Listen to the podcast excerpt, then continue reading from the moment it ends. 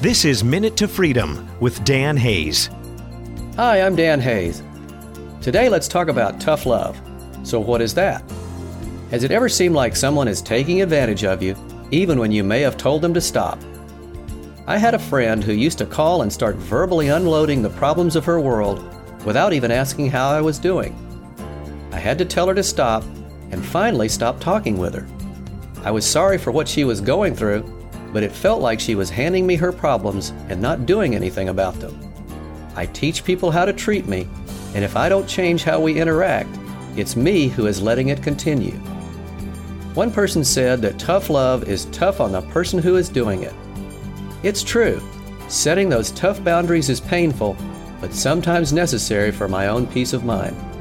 Thanks for listening. Minute to Freedom with author and speaker Dan Hayes. MinuteToFreedom.com.